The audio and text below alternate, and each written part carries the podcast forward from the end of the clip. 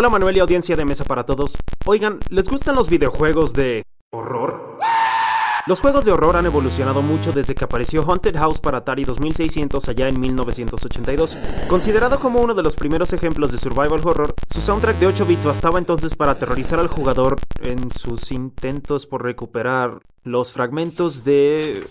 Oigan, ¿que esto no lo habíamos grabado ya? ¿Será que esta cápsula es un remake? Psy Institute.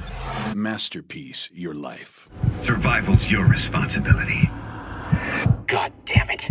El pasado 25 de enero se lanzó Resident Evil 2, remake del juego de survival horror lanzado para PlayStation en 1998 y desarrollado y publicado por Capcom, en el que el oficial de policía Leon S. Kennedy y la estudiante universitaria Claire Redfield intentan escapar de Raccoon City durante un apocalipsis zombie.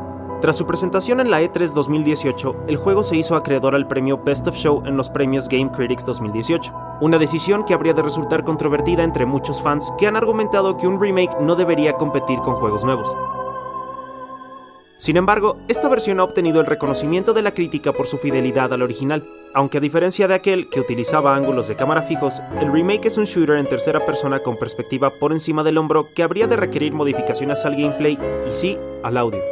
¿Ustedes qué opinan? ¿Se puede considerar como un juego nuevo al remake de otro juego? Idea original de Blanca López, guion de Antonio Camarillo. Soy Leo Robles y nos escuchamos en la próxima cápsula SAE.